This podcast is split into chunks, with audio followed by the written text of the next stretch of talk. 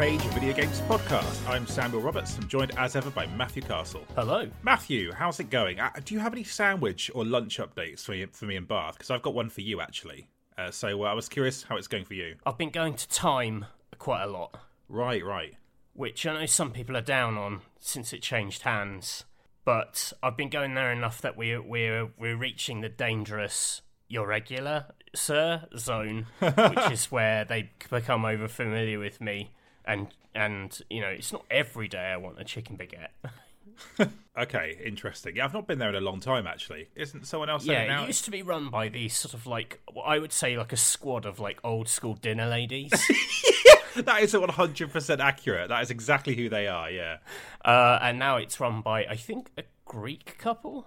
Right, right. Because when you go in there now, it's actually got the vibe of a kebab shop or something. It's got like Right. those yes. kind of those glow up kind of boards with about 80 different options on them. you know? yeah, the guy the guy who runs it seems quite kind of quiet and timid, but then he's Right. also got uh, an ear stud, which I, I can never quite put those two things together because I'd say that's quite a confident move. Put those things together. Well, you know what I mean? You know, it's kind of like his his demeanor is like, "Don't worry about me," but then the ear stud is like, "Check this fucking guy out." That's really funny. That's that's my that's my single observation about time. I've been um, getting into Chandos Deli recently, which Oh, interesting. We've never talked about it before, but there, it's, as the name suggests, it's got it does a few more things other than sandwiches. But the sandwiches they do have are pretty good. Like they've got like a some kind of like old cheddar and sort of like mayo and salad sandwich that I had this week that was pretty solid, and it's served in like enormous bagels, like a, a format of bagel I've not seen previously in Bath, like massive ones, and. They let you gamble on like a whole, or whether you would just want to go for a half. And I went for half, and then I was hungry by four p.m., so I went for a whole the next day. Plus, I had a um, hands-on event, which also I thought I'd just um, I'd just go for the big sandwich. That's pretty decent actually. They do like a smoked salmon cream cheese one that's tip top as well. You know, I like those. So um, When you say yeah. old cheddar, what I mean by that is, you know how they call it like I don't know, antiquated cheddar or whatever. Like oh, so like not like old or it's not like some left old. It's well, it's, not, it's not like fifty years old. It's like It's not like bad cheddar. No, it's like I think it's like deliberately. It's like quite hard, crumbly cheddar, but it's like a maybe it's a, a sort of type of cheddar, a format of cheddar. I'm unsure, Okay, a format of cheddar. well, it's it's anyway. It's it's, pretty, it's a pretty solid selection they've got up there, and I'd never been in there. But then when um, I remember like a few years ago when Tim Clark of PC Gamer came in for a flying visit, he was like, "Oh yeah, I used to get a slice of quiche from there like every lunchtime," and I was like, "Okay, well." I'll finally give this place a go. I've d- I've never been in there. I've walked past it many times. It's actually. Uh, I mean, not that anyone's interested, but I'll share it anyway. I think if you were to do a heat map of the centre of Bath of like streets I have and haven't walked on much, that stretch of shops is one of my least walked bits of pavement. yeah, I do agree. It's like yeah, it's just a sort of a dead end in an open world game, isn't it? Because you, would never walk all the way up there to cut across and then go down the high street. You'd cut across on the heat map around that that road by uh, the Salamander and all that that road. I use that a lot. Right because it's got Mr. B's, the bookshop, right? It's So- got Mr. B's. It's got that cake cafe with the extraordinary lunchtime deal. Oh yeah, yeah, yeah. uh, obviously a classic Matthew Castle. But that one at the top, like I couldn't tell you outside of Chandos what's actually on that street. Is how little I walk it. Yeah, that's how I feel about the area of town that goes um, that goes off from where TK Maxx is and goes near Pulteney Bridge. That whole strip of stuff, I like. Oh, yeah. uh, uh, Because I used to live on Pulteney Street. I've walked that quite a lot. well, see. it's like you know how it's got that place that just sells those little. Are they like sort of Spanish pancakey things? Little those little cakey things. They they just seem to sell that, and um, or like they or you have to have a sit down meal, and like there's that place, and then there's a few coffee shops, and then Chez Dominique, which is one of the best restaurants in Bath. But otherwise, I don't ever really have a reason to go along there. And that isn't there a shop that just sells like Bath rugby stuff as well? That's like around there too. So yeah, but that's quite near the rugby ground, so it makes sense. it does make sense. And It's that's not completely wild. Well, no, no, but that's like a, an, you know a part of Bath culture I do not engage with. So it's like you know, um, when I see when I just see those shirts, I'm like, oh, okay, town's going to be a fuck show today. Then I'll stay home, basically. So uh, yeah, but um, Chandos, top stuff. So yeah, I do recommend looping around there and then. Yeah, I need to adjust my heat map. The only thing I would say is that I swear that the the staff seems to change every day. It's like a someone hits randomly generated uh, generator button on like a sort of ca- character model of twenty something women, and they just change every single day. I've not seen the I same one three times. I wonder if it works like while you're in the store. If you just did a 360 degree spin, it would load in new assets. oh dear, that's uh, these are the things I think about in when I'm working from home. Very exciting. So, Matthew, we've got uh, what we've been playing episode coming up today, but I thought I'd give people a rundown of what we've got coming up in October as well, because you know, start of the month, so you know, people would want to know what we've got uh, we've got in the pipe. So. Uh, this is October 6th. You're listening to this. What we've been playing. Again, it's been a little while since I've done one of these, like a six weeks or something. We've actually got some good games to talk about. Should be good. Obviously, we always have some good games to talk about, but this week Matthew's really been killing it. Um, October 9th is our XL episode, the best Resident Evil moments. Matthew, not sure how we're going to record that with your holiday, but we'll try and figure it out. yes, it'll be fine. Maybe we bump that back a day. Should we say that's coming on the Tuesday instead, just to give Yeah, let's do that. Yeah, let's do that. Just Okay. to have that wiggle room. There you go, October 10th. You heard it here first. Um, and uh, October 13th is the best games of 2001. So we're going to do our best games format and uh, talk about the year. But um, yeah, we're going further back because we decided 2017 would be slightly too too depressing. So that's that's the choice we made. October 20th is an interview episode. I won't say who it's with. We're actually still figuring out exactly what the content will be, but it's um it's a good one. Um, Yeah, yeah, I'm yeah. excited to do that one. So, yep. And then October 27th, we're doing the um the games of uh, Remedy um with a guest. Um, I think I can say the guest is Simon Cardy from IGN, so that should be um, should be a fun one. Yeah, He's Simon. been doing a lot of Remedy content online, so hopefully he's well placed to offer us insights. Absolutely. So we'll try and play a bit of um, a bit of Alan Wake two for then, because that's the day that Alan Wake two comes out, and I, I have seen some really cool stuff dropping for that in the in the past week. Actually, that's made me um, quite pumped about it. So that should be good. Um, then finally, to close out the month, slightly later than we normally do the XXL, but I think we're just going to need the time this month. Is um, the top ten Scorsese movies, Matthew? So Yeah. I'll uh, I'll look forward to that one. So I'm yeah, watching my f- I'm watching my first Scorsese rewatch film today. Exactly, you're going to casino with Catherine, which meant I, I felt weird about going because I can't sit in the same. It would be strange if I just come. went there. You just have to put up with all the snogging. Because there's nothing that gets me going like a man's head in a fucking vice. Yeah, I seem to recall um, when we were in the same cinema during Perfect Blue. You were like, "Oh yeah, perfect, perfect time for a bit of snogging." Perfect film." necking material, more like.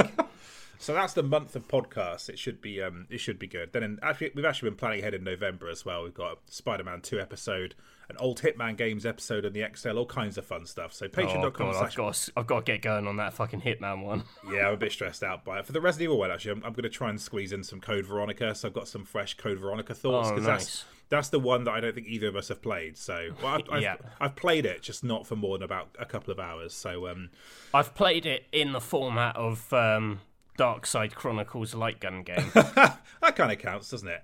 Uh, yeah. So um, yes, well, that's uh, that's what's coming up. If you want to support the page, the podcast, and unlock those extra episodes, Patreon.com/slash BackpagePod for the XL and XXLs. But this episode. We've got a bunch of games that we've each been playing, and then um, we've got a load of listener questions as well. So, classic podcast format. You can see why it works for many other people. Matthew, let's start with you. You have um, you have two very sexy things to discuss here, and then one also sexy but slightly less sexy thing to talk about. So, um, why don't you kick us off? I'm going to kick off with uh, Cyberpunk 2077 Phantom Liberty, the new expansion, um, which was uh, very much on my radar because I think the Witcher 3 expansions uh, are two of the best around. So the idea of uh, CD Projekt Red weaving more of their DLC magic was very appealing to me. Um, do you know much about this one? I don't know if you've been following Phantom Liberty. There's um, something about America, some kind of spy thriller, and Idris Elba's in it. That's basically uh, that I know, and then I know about the larger update that basically completely redoes the, the progression system in the Yeah. base game, Cyberpunk 2077. Yeah. So uh, yeah, that, that, that I know is a basic, basically the headline features. This adds a new region to Night City called Dogtown.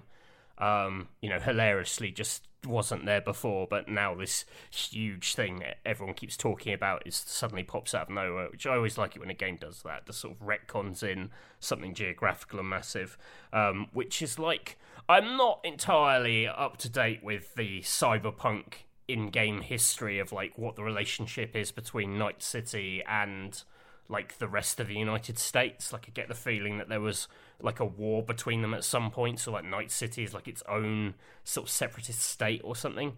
Um, But basically, Dogtown is like a bit of Night City, which doesn't really belong to Night City, doesn't really belong to anyone, and is now ruled over by kind of warring military factions.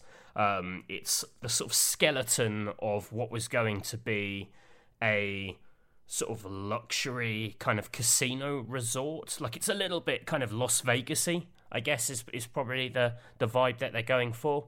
Um, there's this big neon sort of pyramid in the center of it, which looks like it could be a, a Las Vegas casino. Um, but for you know, in the timeline of this world, this this big resort never got finished. I don't know if how how will you remember the base game, but do you remember Pacifica, which was the kind of like half built coastal bit? Um, yeah. Yeah, I do. It was uh, yeah, it's where the um the uh is it the ha- are they like Haitian kind of gang? They, yeah, the Voodoo Boys. Yeah, that's right. Yeah, yeah. very sensitively depicted Voodoo Boys. Um, Dogtown is like is part of Pacifica, so it's kind of got that that very similar energy. The Voodoo Boys are are in Dogtown as well, so it kind of sort of fills out that area of the map. You are called in by. i am going to spoil the setup because they've talked about it a lot, but I, I won't spoil the rest of it. Uh, you basically get a phone call from a person on board the cyberpunk equivalent of Air Force One who says uh, our our plane is being hijacked and it's going to crash into Dogtown and you know I've been able to like hack into your brain for whatever reason. It's it's a net runner on board the plane. And she says you know you're the only person I've been able to contact so I need you to come and like save us from Dogtown. So it starts off as a sort of save the president mission soon becomes something else which is where Idris Elba comes into it as uh, Solomon Reed who is a kind of a deep cover agent who's been embedded in Dogtown uh, for like seven years, and you you are basically working with him to to solve the problem of Dogtown. Uh, everyone keeps talking about it being like a spy thriller, and I thought that was going to be marketing bilge, but actually, it's like a it is a, a pretty good spy romp. Uh, is is my major takeaway. Like it's very James Bondy. It's very Mission Impossible um, a lot of the set pieces and the bigger missions are kind of heists or sort of breaking into swanky parties. Uh, there's a machine which lets you uh, sort of change your entire physical, you know, appearance, so you can sort of steal faces. So it has the kind of Mission Impossible face stealing, you know, quite a scripted mechanic, but it, it's it's done in quite a fun way, and it you know, it has lots of those scenes where people gather around tables and like lay out the plan exactly how it's all going to play out with like holograms and diagrams and all that. So if you love all that shit, Mission Impossible, there's loads of that here. I would say like because of that, like its its strengths are its big story missions, which are as like amazingly and expensively produced as they were in the main game. Um, I don't think this rewrites the rulebook in terms of how Cyberpunk functions in RPG. Like there is the wider 2.0 update which changes character progression and you know that that definitely changes like how you behave in combat and and the specific kind of like physical combat ability build that you make. But as an actual as an actual RPG, I, I, I still find it like quite linear, quite scripted. Um, I'm sure this came up when we talked about this this before with Cyberpunk, but like my my big Cyberpunk take is that um, it's it's never better than in its very scripted story missions, and those scripted story missions, I think they feel more like elevated Call of Duty levels to me than they do traditional RPG levels. Like if it wants you to do a stealth sequence, you're doing a stealth sequence. Doesn't matter what you build. You know, if you're doing a big shootout, you're doing a big shootout. Whatever you build, like you know there are some grand sweeping changes you can make by like deciding things at, at key sort of story crossroads. But the actual moment to moment action i think you're you're only ever doing exactly what cd projekt red want you to do. And that's fine because they've they've done it really well. They choreographed these set pieces beautifully. And like i say this one is really fun because it's got all this spy stuff. So if you if you enjoyed you know the big story missions of the campaign like like the Konpeki Plaza. This has got several missions I would say as good as that as that Konpeki Plaza heist level. It's kind of that which I think is fine but uh, the, the negative to this is I've seen some people go like it's finally become the RPG it was always meant to be and I don't really I don't really buy that. Like I, I think it's uh I think it's like a, a cool shooting gallery with some with some quite colourful character options around the outside rather than a full fledged RPG. And nothing in Phantom Liberty kind of changes my perspective on that. That's interesting because I thought that uh, one of the things I think I saw uh, a review pulling out of this this was that the choices were very meaningful and exciting, and the, the consequences what you the, really felt them. And I that's something I just never got from the main game. So yeah, I mean, yeah. they but you know they are in that there is a very there's a very big decision that you have to make in this which splits you down two paths for like the last couple of hours of the DLC so it, it does branch off.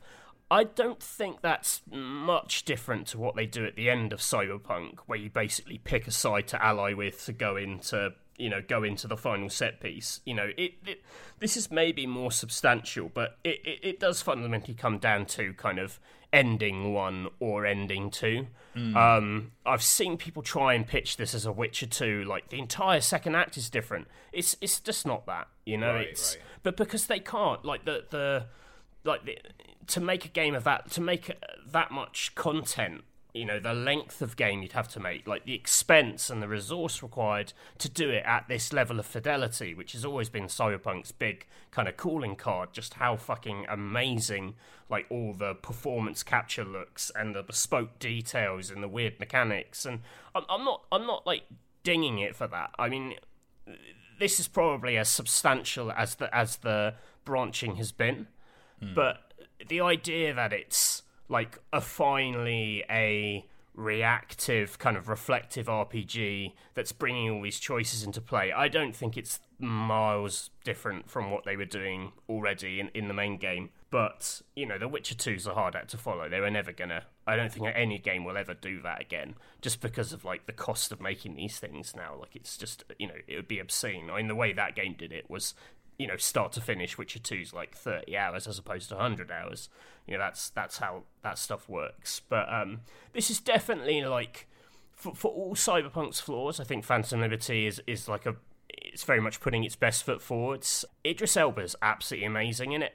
Mm. Um, I you know I don't really buy Keanu Reeves that much. I think he's actually I think he's only okay in a, in the base game, which has got like phenomenal voice acting and performances across the board, but all eyes are on Keanu because he's the flashy bit of casting, and he, he's just not a very good voice actor. You know, that is a very different skill set, and for whatever reason, I just think Idris Elba's like tone performance just fits this world much better. Like he's very world weary, and crucially, uh, and whether you know maybe this is just because I like Idris Elba in other stuff. You really, you really like want to kind of like impress him. You know, you really like him. It's quite a canny bit of casting for making you kind of feel very like allied to him, which is kind of at the heart of the the dilemmas in the game. Is kind of like how much are you going to go with this guy or not? And you're like, well, I don't really want to let Idris Elba down, which that's this is, is kind of how I felt about it. And that's that does give some of the choices a, a bit more weight than they might naturally have because in the main game there was this a lot of stuff about like you know, you're going to cyber Johnny, and it's like I kind of fucking hate this guy, and I don't really buy him as a thing. You know, right. I always found him like qu- quite hard to kind of gel with, and maybe that's not Keanu's fault. Maybe it's just the character itself. But um, yeah, I this is this is this is good. Like, you know, it's kind of Idris Elba more in like Stringer Bell mode, just right. like quiet, authoritative, and uh, you know, it's it's a mode I really like. Well, that's the thing. Is uh, he is one of the most miscast actors right uh, in terms of like his potential versus the the outcome for his career that there that has ever existed. Like in when you see stringer bell you are like this guy is all raw potential. And then it's just been mm. lots of times where i felt like he's massively like in the wrong the wrong role. Like um the suicide squad was a really good example of that. He just wasn't funny. He wasn't he did not gel with that cast and he was completely out of place in it. It didn't it didn't work. And i've I've encountered that a few times with him over his career. So yeah, yeah, it's good good to hear that it's you know it's a it's a it's the right fit. Is he doing um is a British accent or is he putting on the uh, no? He's, do, he's doing an American accent. Yeah. Well, uh, weirdly, that is what people seem to enjoy about him. So yeah, yeah, I, I I don't know if it's because I encountered him first in The Wire, but I've always struggled with his act- his like natural voice a bit. Yeah, same, which is dumb. But I actually, Yeah, you know, it's I- same I- with Christian Bale. It's same with Dominic West as well. Whenever I hear Dominic West go, Right. oh, oh, hello, in real life, I'm like, you are. it's better when you're doing your slightly caricatured Baltimore cop accent, you know. So, uh, yeah, yeah, but yeah, no, it, it, it, it, he, he, he does he does he does sell it really well, and like you know the character model on him is pretty pretty amazing as well. In the same way, like with you know, it obviously looks like him in the same way that that Johnny Silverhand looks like Keanu Reeves, and um. Like the kind of sort of stillness to him and like the hard glare from him, just I don't know, just suits their character models and engine and animations really, really well. right. So it doesn't s- significantly push forward cyberpunk. Really, it's, it's just a really good slice of cyberpunk. Is basically what you're saying. Yeah, yeah, I'd say so. I mean, one thing it does do, which maybe will be of interest to some people anyway, is uh, it gives you like a new ending to the whole campaign. like okay. an option, like an option, in the same way that you have like these various options at the end of the, the, the normal campaign. You now have another option on top of that, which is tied to what happens very specifically within this um, within this expansion, which I really rate. I think it's an ending. I don't want to spoil it, obviously, but it, it's an ending that addresses some of my problems with the original ending in quite a clever way and kind of recontextualizes some of those other endings. Some of the things I found unsatisfying about them, and I would have voiced the opinion of, well, they should have done this instead. They kind of do do the, the this instead, hmm. and show you that maybe you didn't want that after all. You know, um, which which I found I found quite interesting. It's tonally very different, very different energy to the other endings. Yeah. Um, well, the bad ending in that game was was also bad in the sense that it was like basically tied to the fact that you didn't make enough mates in the side quest to like get you the good ending. And I just thought that Yeah, was but there, there, yeah. there isn't really a good ending to Cyberpunk. That's that's the like the slightly sort of nihilistic bit of that game is that kind of whatever you do, you're slightly fucked. Yeah. Um, and you know, not to just relitigate Cyberpunk 2077, but you know, one of the problems with that is that if you if you play the game fully and you make friends with everyone, there isn't actually an ending that brings everything together particularly neatly. It's always kind of you you basically have three different faction endings, and all the other stuff is kind of ignored, which is why I think you know that sort of there's an unsatisfyingness baked into it. Um, this remedies some of that uh, in in a way, um, but it's definitely it's definitely interesting. It's one of the bits of it I was like most curious about. Like, well, what's this new ending going to be? You know, is it going to because because the the Witcher Three Blood and Wine kind of gives a new ending. You know, it's kind of about like retirement and what happens to Geralt once the quest is done. Like that's the vibe of the whole thing. This doesn't quite do that because it's the expansion's designed to be played like in the middle of the campaign. It's not like and it doesn't go after the events of the, of the main story. So it just feels like a like a, a mad romp that you can go off. I, I'd be interested to hear actually how people feel about it if they were playing this game for the first time and organically encountered this adventure, which takes them out of Night City for quite a long time to go and like do this other thing. Because you know, given the whole setup is you've got this ticking time bomb in your head, the idea that you can go for this little like romp in Dogtown is it's kind of you know a bit contrived, but you have to kind of deal with it. Interesting. So does does Dogtown have any particular sort of like visual Uh, elevation over the rest of the game? Because they've obviously made this just for next gen consoles, right? So it's not actually on PS4 and Xbox One this time. Like, does the does the city is it particularly detailed or exciting versus the other areas of the city, or is it kind of the same deal, really?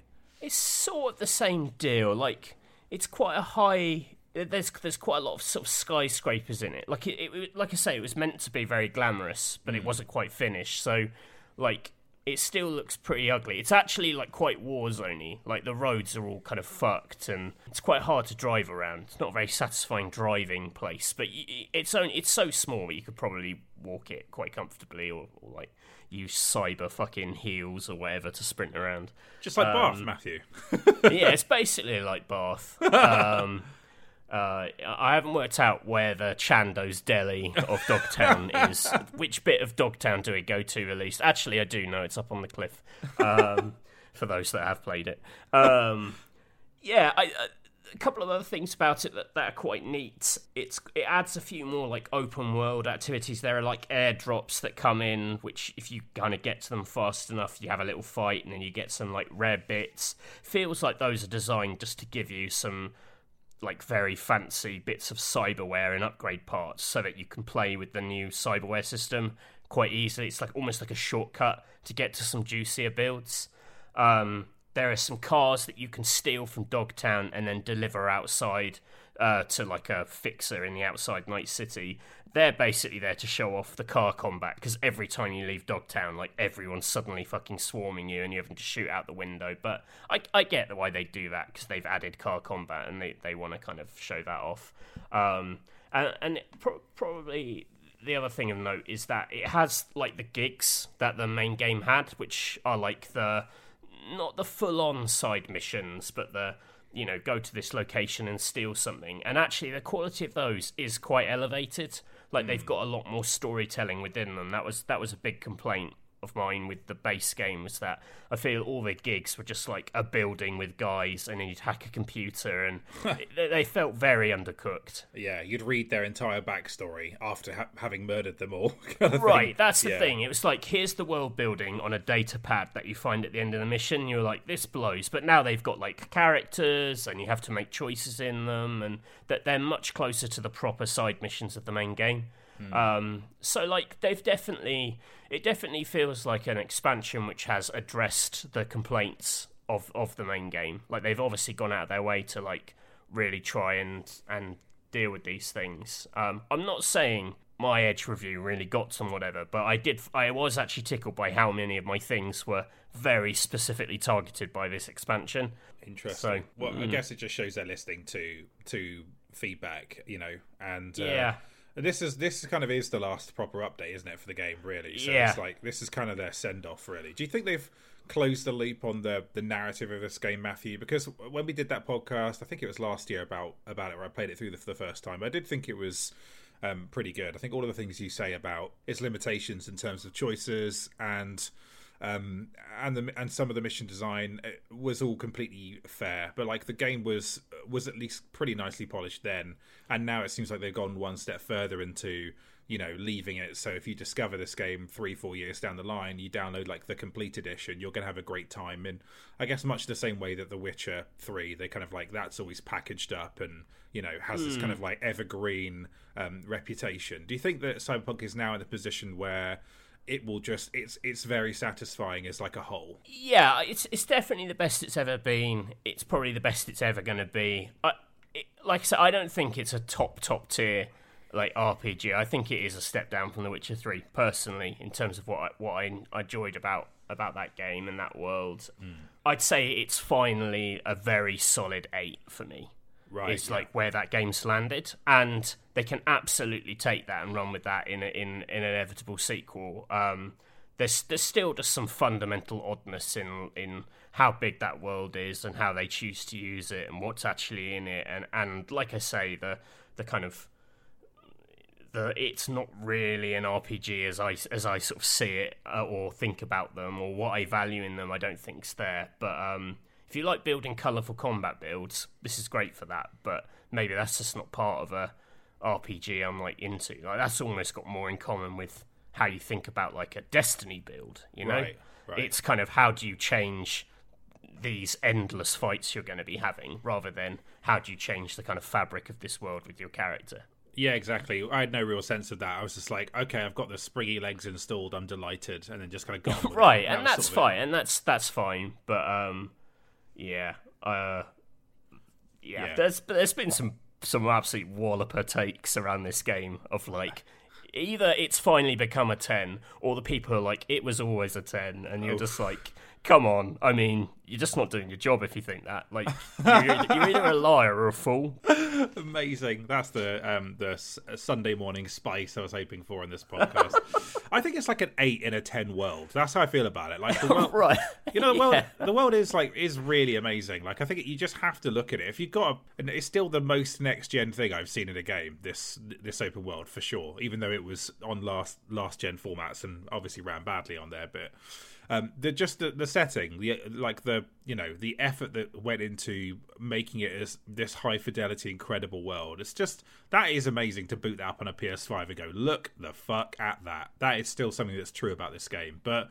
Eight seems fair for what the um the experience otherwise is, Matthew. I look forward to digging into this. I might save this for Christmas though, because I don't think Yeah, I'm, gonna put, I'm, I'm not putting Cyberpunk on my game of the year list. So um, No, it's yeah. this is like a this is like a great like probably 15 hour romp. Mm, nice. Yeah, so that's you know very reasonable in the context of this year um, when you think about Mm. it. So that's good. All right then, Matthew. So I guess like my first game is on along similar lines, really. Um, so Resident Evil Four Separate Ways I've been playing. So is this where you play as Idris Elba in Resident Evil 4? in a red dress. No, it's um this is uh you play as Ada Wong, obviously. For people who remember the original Resi 4, there was like a, a side story element to this. I remember I realized I remembered almost nothing about Separate Ways other than the fact that it intersects with the bits of the cutscene where Ada meets Leon, as you'd expect, and there was a bit with a big boat, and that's basically all. I think anyone, everyone who played it, only remembers the boat. Matthew, um, I don't know if I ever finished the original Separate Ways. yeah, it's it was quite. I thought it was quite lukewarm. Like it was never. Whenever I would replay Resident Evil Four, I wouldn't replay Separate Ways. It wasn't that kind of thing. So, um, so with this though, I, you know, I was obviously the Resi Four remake. We were very impressed by. I I think I still stand by the idea that it's it's probably the best third person, best modern third third person shooter that I've played in terms of how how good those mechanics are, how good the guns feel. Um, it's it was such a successful update of the combat dynamics of the original Resi Four. Um, they took what worked and then um, and then built uh, sort of like uh, and contemporized it, I suppose. And so this comes along. It is eight quid, which is a very low price, very reasonable price for basically. You sound like the merchant. yeah, so it's uh, it's like I think it's uh, five hours long. It's a similar deal, but what has changed is it has the same production values as the main game. So you have cutscenes, quite a lot of cutscenes actually, with um, with Ada interacting with um, uh, Luis and obviously um, eventually Leon and also uh, Albert Wesker and um, other characters who you encounter in the story. That side of things is fleshed out a lot more. The other slightly interesting thing it does is it it actually has it, it reintegrates some of the cut content from the base game that wasn't in the remake. So Right. uh, I don't want to spoil what all of that is, but let's just say the cable cars, that's one of them, right? So Right. yeah. So, which is an interesting choice because it got me to sit and ask, would I've just preferred to have these in the base in the base game? Which and I, I think the answer is yes, I would. I would have, but but it's still nice that it's in it's in here. And I think actually what's interesting is that this sort of functions as fan service in some ways. It has a reference to Dirty Treasure, which I don't think was in the base game, but um, people might remember in Resi 4, the original, there was like if you didn't shoot down this little like wooden panel thing, and Yeah. you shot down some treasure and it fell into the dirt, then it was basically like worth nothing. Um, and and this um, there's a bit in this where I shot down some treasure and it landed in a muddy puddle. And then Ada just went, "Oh, I don't want it that badly," and then she just leaves it there to kind of like sink into this like brown liquid. and I thought that was nice because I don't think there's any, I don't think there's anything like that in the in the base game. So that kind of like felt like the statement of intent to me, like that, and like a lot of interaction between her and Luis. So I was like, "Oh, I'm playing fan service here." That's kind of what this is, really. But It's just an interesting philosophy to take with a with a sort of like um, a bit of single player DLC. Eight quid is very reasonable, so it feels quite generous. I saw someone say that it's about the length of Resident Evil Three remake, and it's a Oh, lot and, it- really? and it's a lot yeah. better because five hours. I mean, you know, I think I think being honest, Resi uh, Three remake probably took me about seven hours. I don't think I got it done that quickly, but Mm. um, but I can see why people are comparing it favorably. It remixes some existing content, like it's got like a big El Gigante fight, but it has a different mechanic where um, Ada has like a, one of the interesting things that Ada obviously brings to it. She has like a grappling hook. Um, it can only attach to like you know uh, several points in the map, as you might expect. But um, what that means is there's this um, El Gigante fight where the big troll lad is running at you, um, you are going from building to building, and the El Gigante can destroy those buildings while you're stood on them Oh, nice. and then chuck rocks at you, and you're just. It, but it's a it's a different approach to something you've already played, and I think again that sums up what this um this DLC does quite nicely. So yeah, I'm, uh, I think I'm like I think I'm f- uh, five chapters in, something like that. But yeah, it's a it's a generous chunk of game, and you know it's a obviously a nice reminder of what the game does well. It does the kind of like the arc of gun upgrades in sort of fast motion. So you've already got a pretty good armory from the, basically the start, which is a, good- which is a good thing. Um, it expects that you've played it before, and uh, yeah, it's um, I don't know if uh, story wise it's that nutritious, but gameplay wise, I think that it's it's more Resi 4 remake, and it is it is different to what you've already played. So when I think about it, So it does things like show that she rings the bell and things like that, right? Yeah, yeah. It's, it, inter, it shows how she intersects with that whole village set piece. Like I think, I, believe, like in the fir- one of the first set pieces is you're in the village and Leon is under attack from everyone else. They're all swarming towards the building with the shotgun in it that's got um, Leon. Oh, in yeah. and then yeah, you're doing your bits around the outside. I think that's right. My memory has gone to gone to fuck this week. It's been um, it's been a busy one, but um, yeah, it's uh, it's just really uh, yeah, it's just it's it's just better than it had to be. Like I think, um, I think the original Separate Ways is actually longer than I re- realized it was. And I looked at how long to beat. I think it was about four hours long, so it wasn't like super short.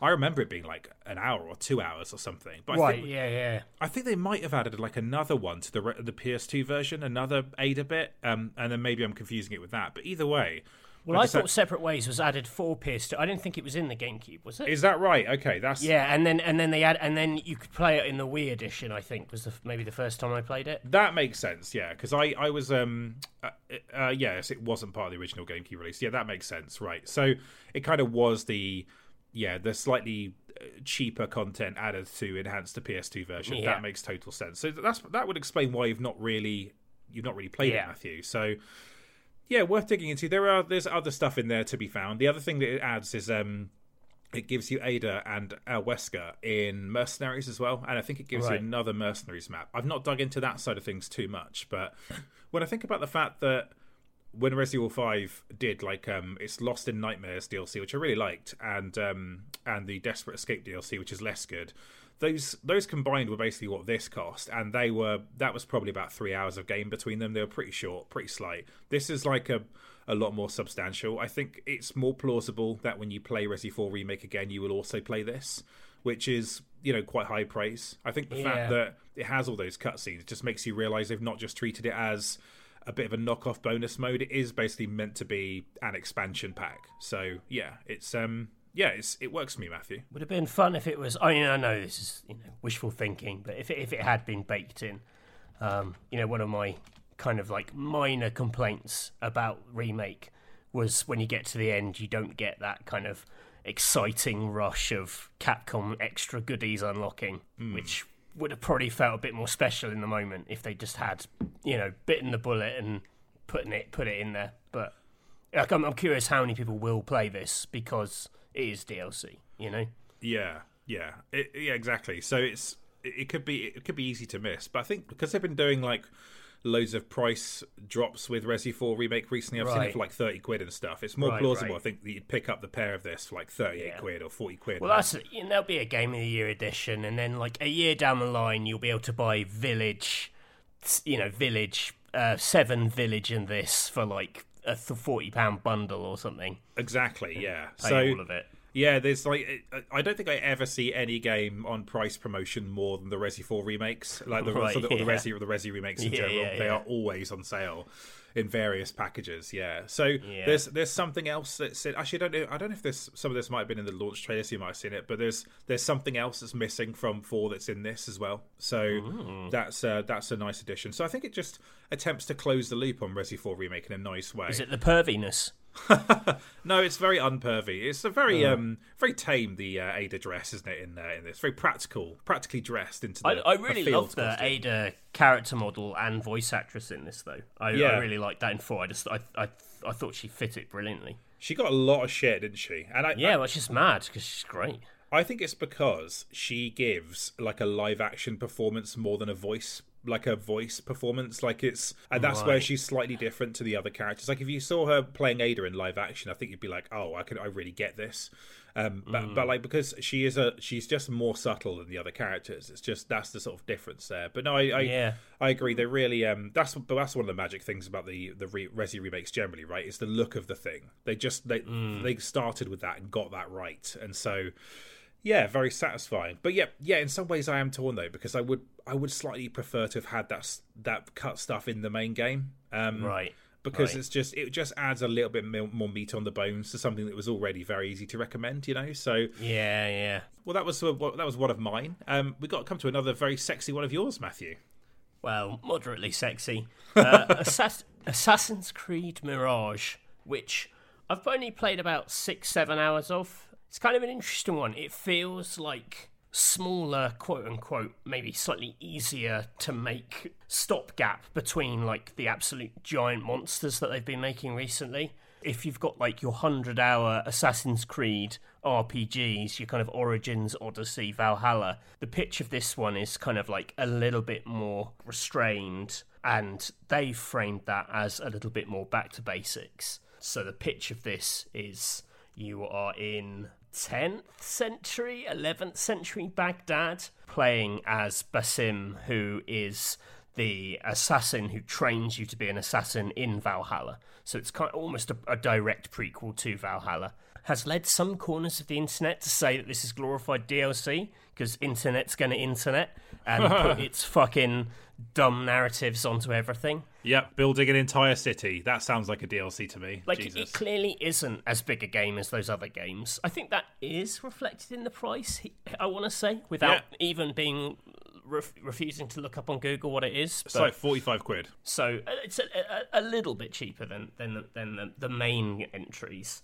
And yeah, they, but they've taken this this slightly smaller game. You know, they're they're certainly the PR line is that they're kind of going back to basics, and they want it to be a little bit more like Assassin's Creed One, Assassin's Creed Two. I think more One is is the vibe in that it is sort of stealth first. It is about assassinating loads of people in a city. I don't want to say like Baghdad is like Jerusalem. It's not, but it's like in terms of color palette and vibe, it's slightly closer than some of the other places they've done. Especially if you've played the last three, where like big crowded cities it wasn't really the strength, and because of that. You know, in those last few games, I'd say other elements of it were dialed down. Like the parkour didn't feel quite as important. Here, it's super important because you're on these kind of cluttered rooftops. The stealth element is kind of represented in that combat feels quite stripped back. Like you're still quite capable, but it's not like the power fantasy isn't you've got this huge spread of combat abilities to use. It certainly isn't Valhalla or Odyssey, which, you know, were very combat focused games. So it's about sneaking around. Uh, it's about investigating targets in this city and kind of uncovering this sort of network of conspirators, which I guess is sort of thematically quite similar to Assassin's Creed One in that you have these targets, and a lot of the game is kind of laying the groundwork for the bigger assassination missions. So you go off and investigate. Obviously, in Assassin's Creed One, all those investigations were pulled from a pool of like five very bad mission templates, like sit on a bench and eavesdrop, or follow a guy and eavesdrop, or just stand near them and eavesdrop. A lot of eavesdropping, basically. This, like, the missions are, are, are a bit more kind of fully featured. You know, you're doing a, a much greater range of things. A lot's been said about this like, free form investigation. Like, you have this kind of um, clue board that you're filling in to kind of work out who everyone is.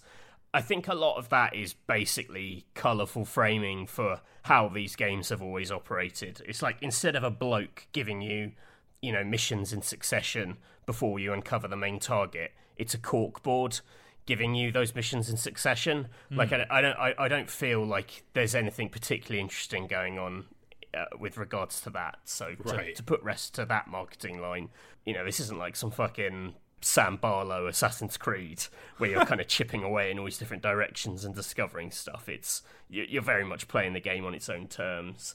But I have enjoyed playing in the city. Like that, you know, that is the big thing that's slightly different here to the previous games. That's probably due to the fact that we haven't had a big city like this in one of these games for like six, seven years.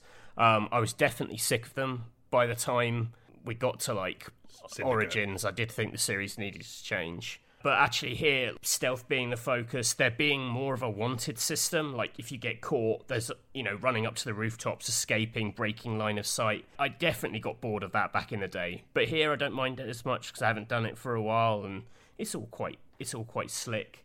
I guess the big problem I, I do have with them doubling down on it being like stealth Assassin's Creed again is that Assassin's Creed has never been a very good stealth game. Its stealth systems just aren't sophisticated enough. Like its AI is too basic. Like this is still a game where best tactic is to crouch in a bush, whistle guards over one by one, assassinate them in the bush. As long as you're standing in the bush, you can assassinate them even if their mate is looking at the bush. That's been true of like the last five, six of these games, and it hasn't moved beyond that. They've tried to give a, a more aggressive stealth momentum, I guess, mm. in that you charge up this focus assassination, which is, is quite like Sam Fisher's mark and execute from Conviction, in that you mark three guys and then you'll uh, you'll chain assassinate and it's basically you, you sort of teleport between them. It's like whoever you get you can assassinate. So often there'll be a combination of guards. You couldn't possibly take out one with the other two seeing but so you you build up this focus assassination by doing smaller kills and then fire that off.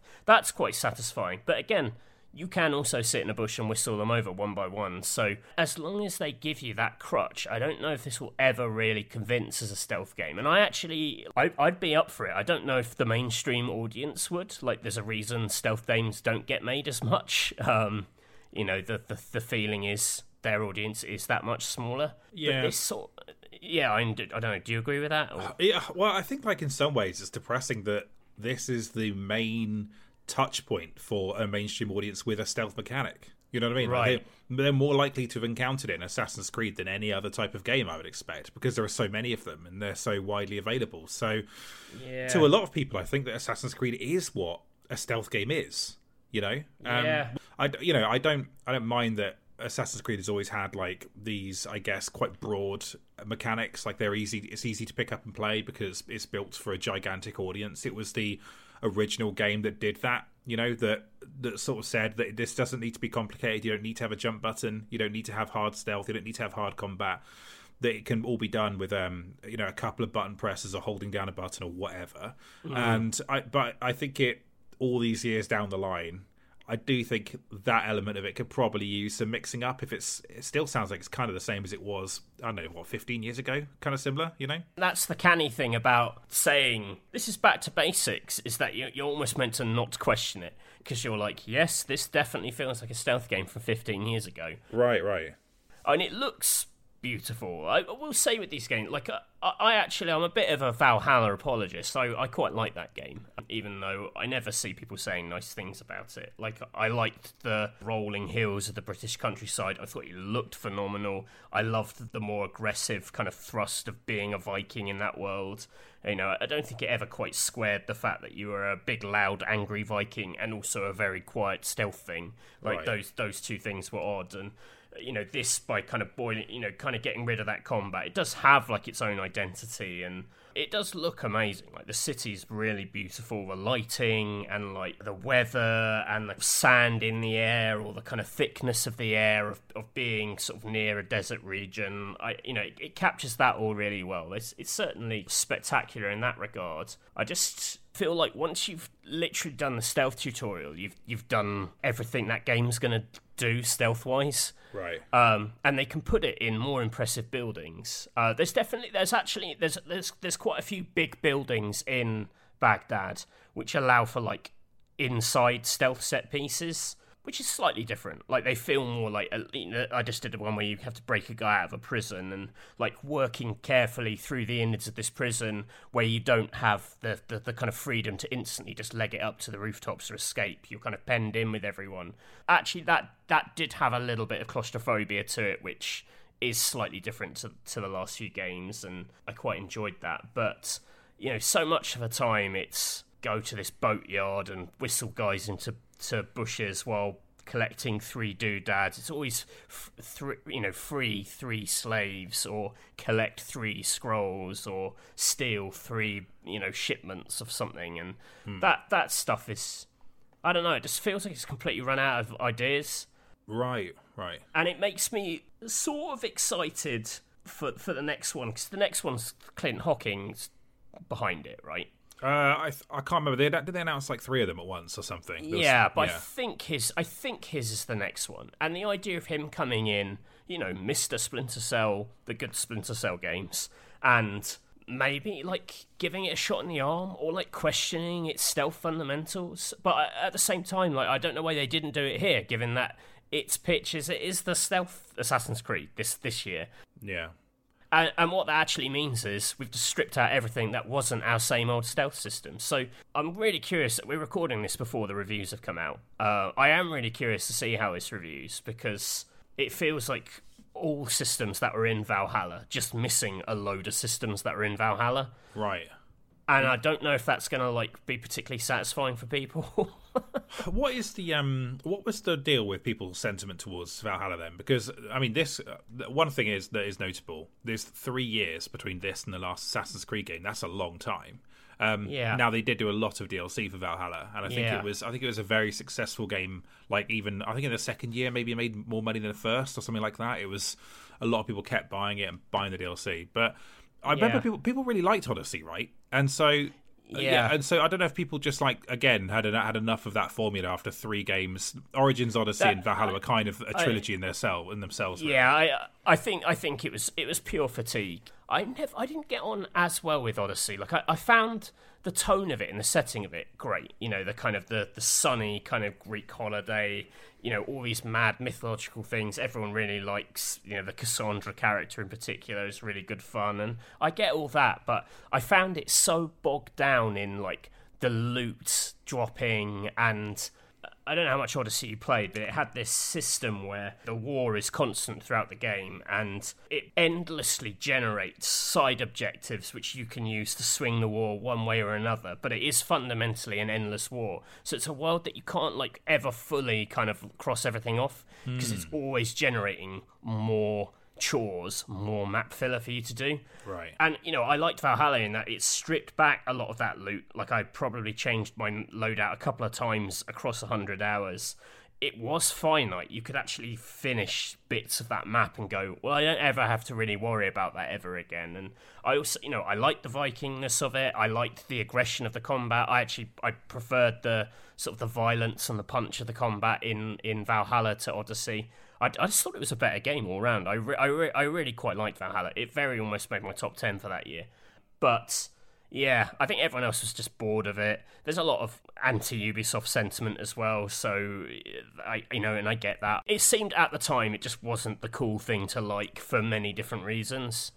Yeah, Um, it's been an odd Ubisoft generation, right? Yeah. like it, like quite strange. Like when you think about just how much they dominated the 360 and PS4 generations, those were, you know, they, I feel like their games were very much at the forefront. They were like the big deal. Far Cry 4, huge deal. You know, Assassin's Creed like had a bumpy start with Unity, but people like as discussed, people really liked Origins and Odyssey, and then this generation Valhalla was a cross-gen title. There was a Far Cry title that feels like people were just not in love with. The Watch Dogs Legion, which was interesting, but didn't, people didn't seem to love either.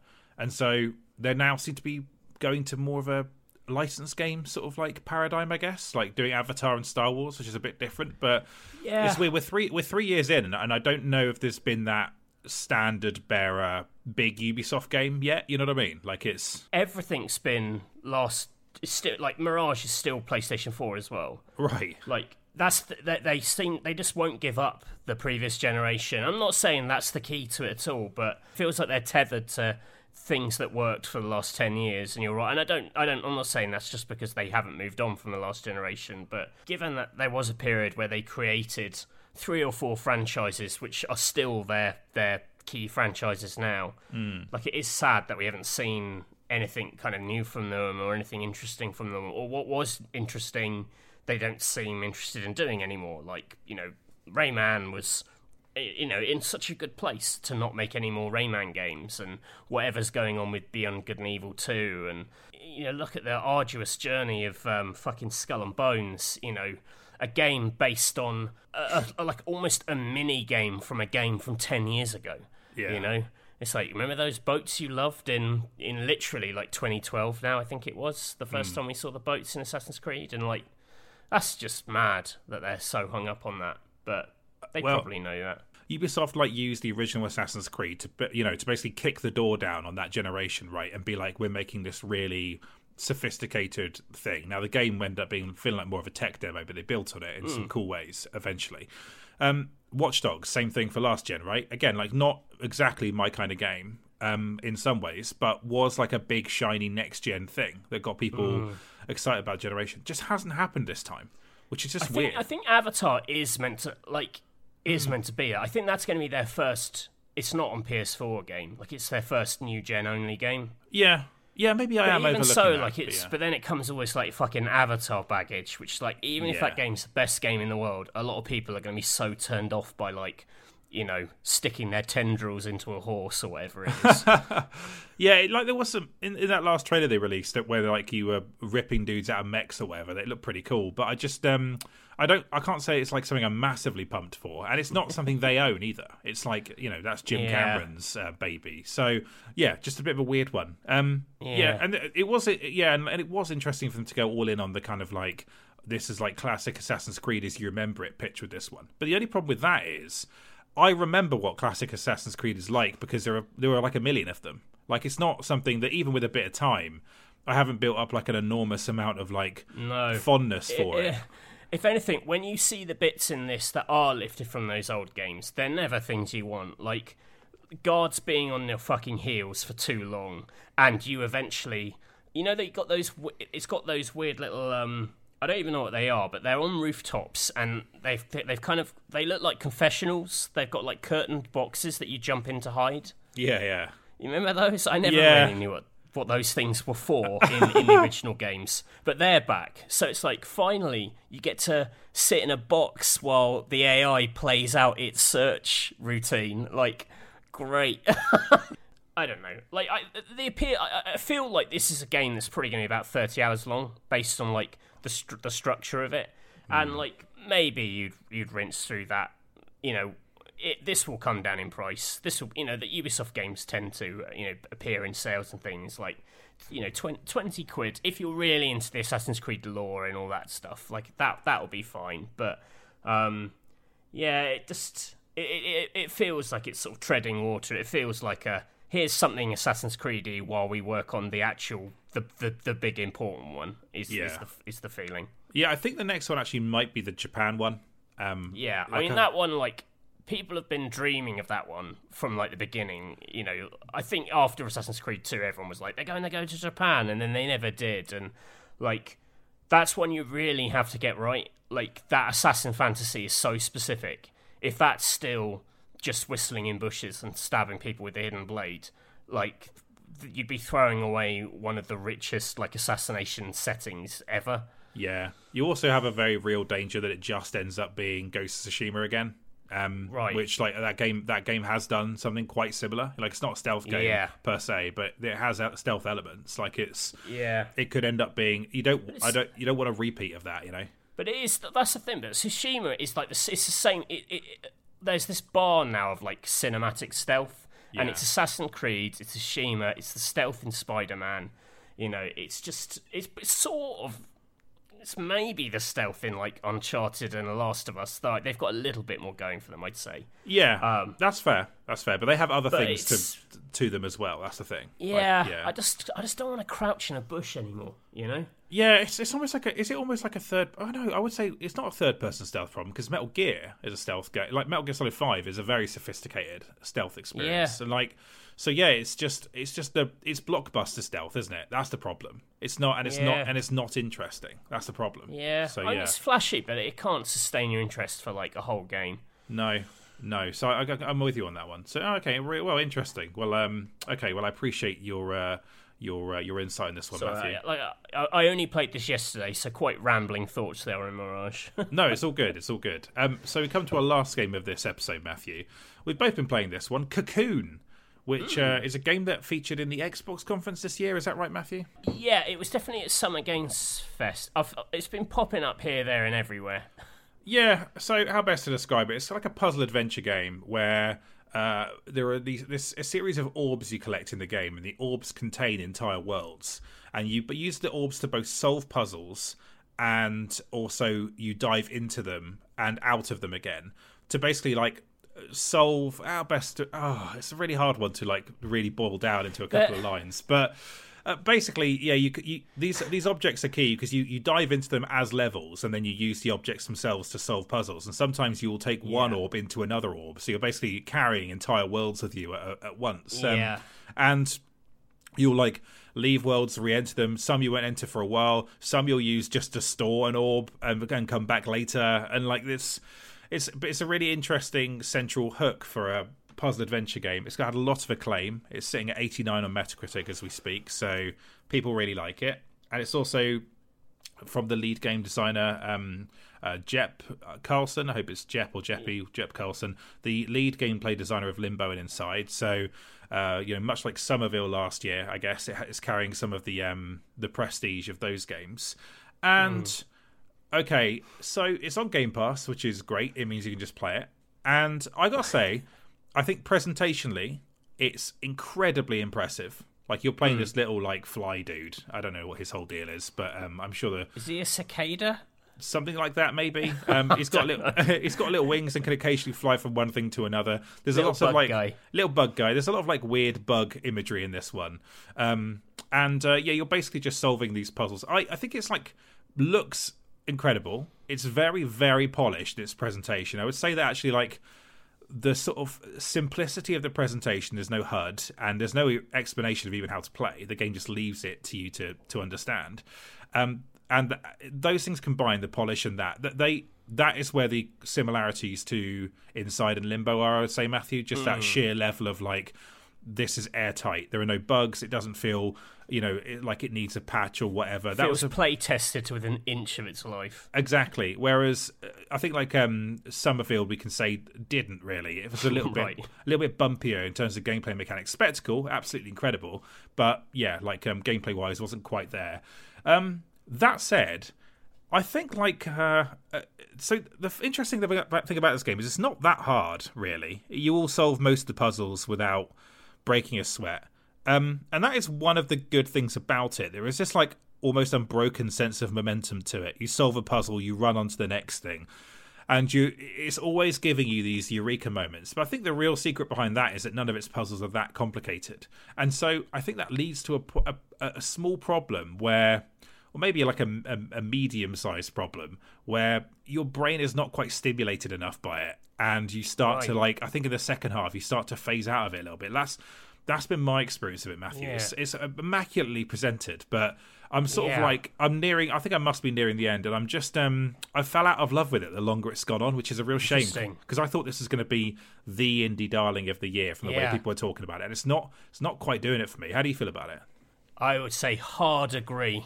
Oh, okay, uh, interesting. Uh, yeah, so I, thought one of the really interesting. Uh, I, I loved Christian Donlan's review of this for Eurogamer. He gave it five stars, and one of the things he kind of pulled out and sort of sort of celebrated about it was that how it doesn't sprawl, how it has a lot of tricks that it does to kind of cut you off from stuff that isn't important anymore, to kind of keep you focused on the problem. Like it's almost its central mechanic is so potentially mind-boggling that it has to kind of do a lot of work to kind of keep it tame and workable. Um, which leads to that like momentum. And he, he was celebrating it as like this is very elegant to like take something this kind of crazy and out there but also have very kind of clear cut rules of how it behaves. And you can't really you know it won't let you walk off in the wrong direction or anything like that. It won't let you make stupid mistakes. It won't waste your time. But i think it does all that to such a degree that i don't really feel like i solved most of it I felt like I did the only thing that was available to me in any given moment. Mm. Um, your actual interactions. So, like, you have these orbs, which are like, like you say, these nested worlds, and you know the pitch of that of like you can take an orb into another orb, and you're like, whoa, that's pretty crazy. And it's like you you can do it on these very specific pedestals, and you can't drop an orb anywhere. You can only put it on these very specific spots, and re- and often there is only one place you can put an orb in those situations. Mm. So as long as you do the thing the game is so obviously telling you to do, like you will just you will do this game. And I think the magic of it, and this isn't to put it down, like the magic of it is that like you can still be like, wow, conceptually that's really clever, uh, you know, and I'm really impressed by how they visualize that, and you know, the idea of this puzzle's really great. But I also feel like if it's the only solution available to you, it's not really a solution at all. It's as linear as anything, and I think that's kind of a problem in a puzzle game. Um, and it's what stops it from being, you know, like uh, like the, the masterpiece. I think a lot of people think this is, and that's fair enough if they do. I think it's you know what it is is a very enjoyable like you say visually impressive frictionless trip from a to b which mm. i enjoyed like it wasn't a waste of five hours or whatever but neither was it like this will stay with me forever because I really worked it out. I mean, I'd say there are like maybe two or three exceptions to that. I think there are a couple of puzzles where actually it it, it does open up enough and do stuff with the nested worlds and like worlds within worlds and what happens when something on layer A has to reach layer D within that. And but it only does that a couple of times. It almost like it's so disciplined. It's like so play tested that it doesn't want to repeat itself ever.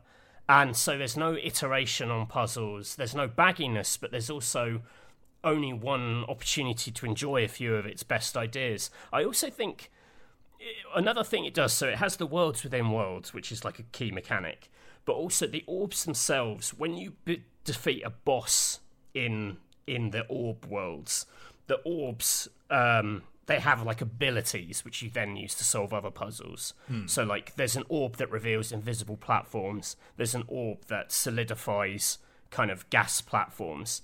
Those mechanics, I think, are pretty boring um, and not very interesting puzzle mechanics. Walking around invisible platforms, I've seen that so many times, and the the one which solidified things and then dropped through others, uh, like that to me is is such a distraction from like the nested orb thing, which is interesting. I I was really surprised at how much of that stuff, which just is only fine, is yeah. in this game. It's um it that that um solidifying platforms thing. It's basically like the when you jump in Mario 3D World, and then like the entire and entire platform swap locations depending right. on you know whether it was jump yeah, one or right. jump two. Yeah. yeah, that's that. Yeah, that's exactly. It's also there's a um in Mario Galaxy 2, there's Electric Yoshi who creates platforms around him when he illuminates. He's like light bulb Yoshi, and he like illuminates platforms you can. I've just I've I've seen that a million times before. Which, given that it also has this huge idea that I've never seen before, I'm kind of surprised that other other stuff made the cut. Mm. Uh, is is kind of my big takeaway from this, but like. I would still like say you absolutely play this game. Like I, I, I get why people love it. Like it's it's so it's so well made, and so seamless and the, the, wordless element of it is, is, definitely to be celebrated. Like it's an elegant, beautiful thing, but is it actually a, a, a, properly good puzzle game outside of a couple of like set piece blockbuster nested world moments? I'm not sure. No, and the other thing is, it is a perfect Game Pass game, right? It's like, right. like, like I say, it's about five hours. I saw some people saying it's three hours. That's a lie. It's only three hours. Like if you if you like never ever stop and you have a walkthrough, I would say like it will take you a bit longer than that. Um, but like it's um, yeah, so it's it's enough for you to easily fit inside a weekend or a couple of evenings, and and for that, like that's that's perfect for Game Pass, right? It's sort of what you want. Yeah. It's how I felt about playing Norco last year, right? But like at the same time, this ain't no yeah, Norco. No, it's no Norco. It's it's definitely not. So yeah, it's uh, I just I I think I my thing my whole thing this year is I really do want to find like the some indies to have in my top 10 list you know and that i will right. love and i've just i've just really struggled either with this this crop this year or i've still not played the right ones i've just bounced off of some of them and yeah, this is a weird one. I haven't bounced off of this as such, but yeah, I do agree. Yeah, that, I do agree that it has it has this amazing signature power, and then it has these slightly underbaked additional mechanics. That uh, the other thing is like there are other orbs you get, but it takes so long to get them, and then some of them don't seem to have any abilities attached to them, and it's just like I don't know. It's just yeah, just it's really missing something. I think um, in that respect. So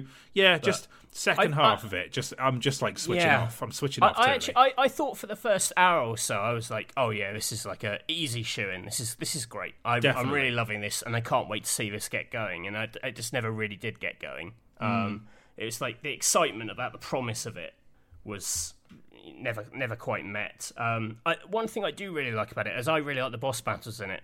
Yeah. Each boss battle kind of has its own bespoke mechanic, and it, they're all done with just the the analog stick and like one button, and they're kind of like Zelda bosses in that they're kind of puzzle. You know, you have to work out how to use the ability to kind of expose their weak spot, but they're just you know, again, that's where like the really spectacular animation kicks in. You know, it's also smooth. It feels really satisfying. You know, it looks and sounds satisfying. Like those, those, those are really nice moments. So Yeah. yeah, I feel it's it's weird. Like I, I, there's nothing in the ten out of ten reviews where I'm like, oh, I really disagree with that. You know, hmm. but I just it just didn't quite take off in a way. Like it's on paper clever rather than like in my heart clever. You know. Yeah, and sort of like I started, I just noticed that. uh, But I agree about the bosses; they are incredibly impressive, and they are like they give the game the visual spectacle that you that you really want. And some of the, you know, the orb worlds, they do all look very different from each other. They do look cool, but I felt my heart sinking when I'd come to a new place and say, oh yeah, there's a gassy platform. There's like a little a little uh, sort of like notch to indicate there's like a floating platform there that my little orb will detect. And Right. there's a barrier that only the little robot lads can get rid of. There's the little thing that catches the robot lads. And it's just i was just like ugh. I, that's how i started to feel about it as opposed to like oh wow here we go another puzzle set piece. It just it's just not quite adding up for me. So yeah i feel like a real bummer because it's uh, quite rare Yeah. these days that i'm massively against That's yeah against the consensus but here we are That's you a that's a that's a big contrary back page take. But I like it. Yeah, that's it. We're both all in on um on not liking Cocoon. No, I don't. I do like it. I love It's that just- we're all in on on God of War three, but Cocoon, delicate, beautiful Cocoon, absolutely not. we just um passed the anniversary of the uh, the death of Queen Elizabeth II, and that reminded me that when she died and we got that day off, I spent that day playing God of War Ascension. it's what she would have wanted, Matthew. Um, so yes, uh, Cocoon, not quite the one dog. Uh, so Matthew, shall we take a quick break and come back with some listener questions? Yeah, let's do it.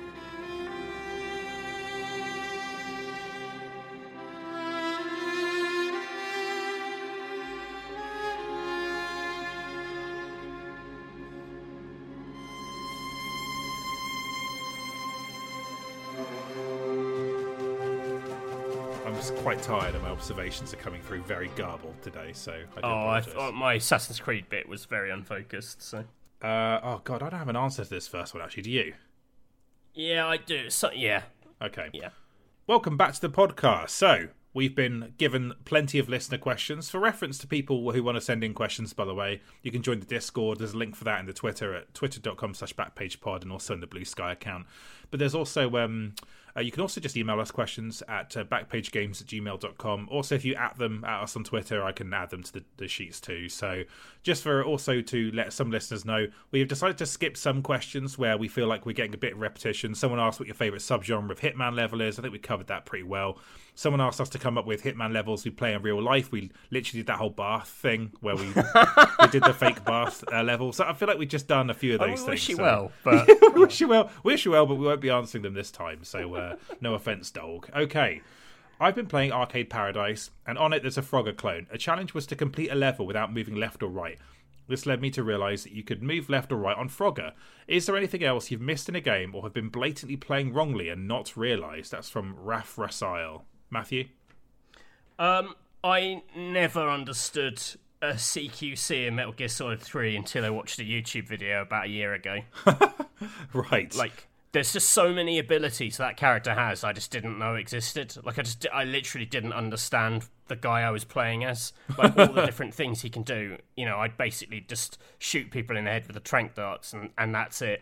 So it felt like the whole sales pitch of that game I'd ignored. So I might not know this either. So he can grab people, he can slit their throats, and he can choke them out, and he can slam people to the ground as well when he grabs them. and he Is can it- interrogate them. Yeah, okay, I did know all of that. Okay, that's fine then. So, did- uh, yeah, that's the thing. It, it is in there. It's all in the instruction manual. But like a lot of it is kind of you grab them, and then it's like the pressure that you exert on one button. right. Which maybe I've got like a heavy thumb, but like if I grabbed you, you were getting knifed, my man. heavy thumb. Yeah, well, that's the other thing. I think that was. I think that's partly related to the PS2's analog controls. Like, I think there was. I think the analog buttons were maybe like it could better detect how how softly or firmly you were pressing the buttons. Yeah. I think that might be right. So um, Yeah, that I, there was a lot. Of, I I just never really understood it. I I knew it was there. I was just like, I don't know what that means. yeah, fair. The pacifist run of MGS3 was never going to happen. Um, I'm afraid I don't have an answer to this one, so um, I have chucked in a bonus question, Matthew, from Koig about Arcade Paradise, who did want to know from me, uh, related to Arcade Paradise, what my favourite arcade games were in there. So um, I'll just very uh, quickly say I like Bomb Dudes, which is basically Bomberman. That's pretty good. Space Race Simulator, which is like a mix of Wipeout, F Zero, and um, and Outrun. Like it, it presentationally very nice that one, and uh, Zombat Two, which is a twin stick shooter. Those are all pretty pretty good. And then uh, obviously like your classic sort of like darts and pool and um, and air hockey. All of those worked pretty well too. The rest, I don't know. There was an inconsistent bunch, but then it was like about twenty games inside one big game. So didn't expect them all to be masterpieces. So yeah. Uh, Matthew, do you want to read this next one? what game series do you think would make the best, worst, funniest musical? Would any of them be good? Is my question. Like, No, you know, uh, my my attempt at answering this uh, was I I really like the musicals. That was from Jamie, by the way.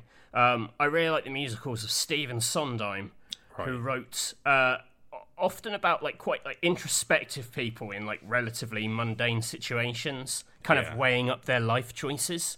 You know, he isn't like Phantom of the Opera style spectacle. It's like a guy working out whether he should settle down, you know, with a partner or not. Kind of more like that, which was quite radical at the time to just write about, you know, quote unquote boring things. right. Um, so I wouldn't do anything like too bam- bombastic with it. I wouldn't. I don't think you could like make a Gears of War musical, for example. Like, that- I think that would be a disaster.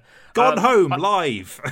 well, Gone Home is actually probably closer to something you could do as Right. a musical, like in terms of it being a smaller character piece.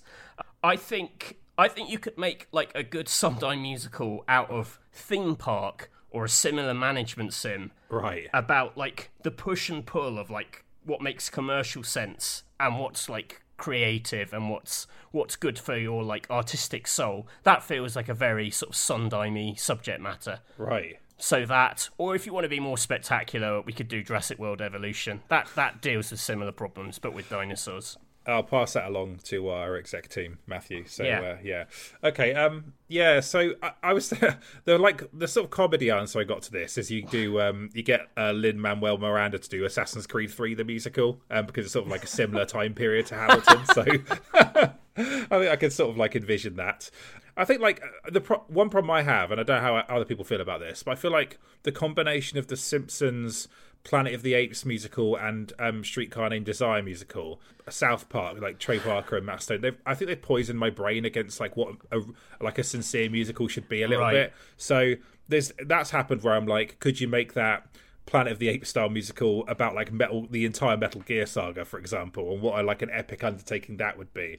Um, that would obviously be terrible. Um, so yeah, I think Matthew's suggestions would be that like along the I- on the better side, but yeah. Yeah, I mean the the problem with trying to make a Sondheim musical out of anything is that Sondheim is like a truly singular talent and is is dead now, sadly. So it would like never happen.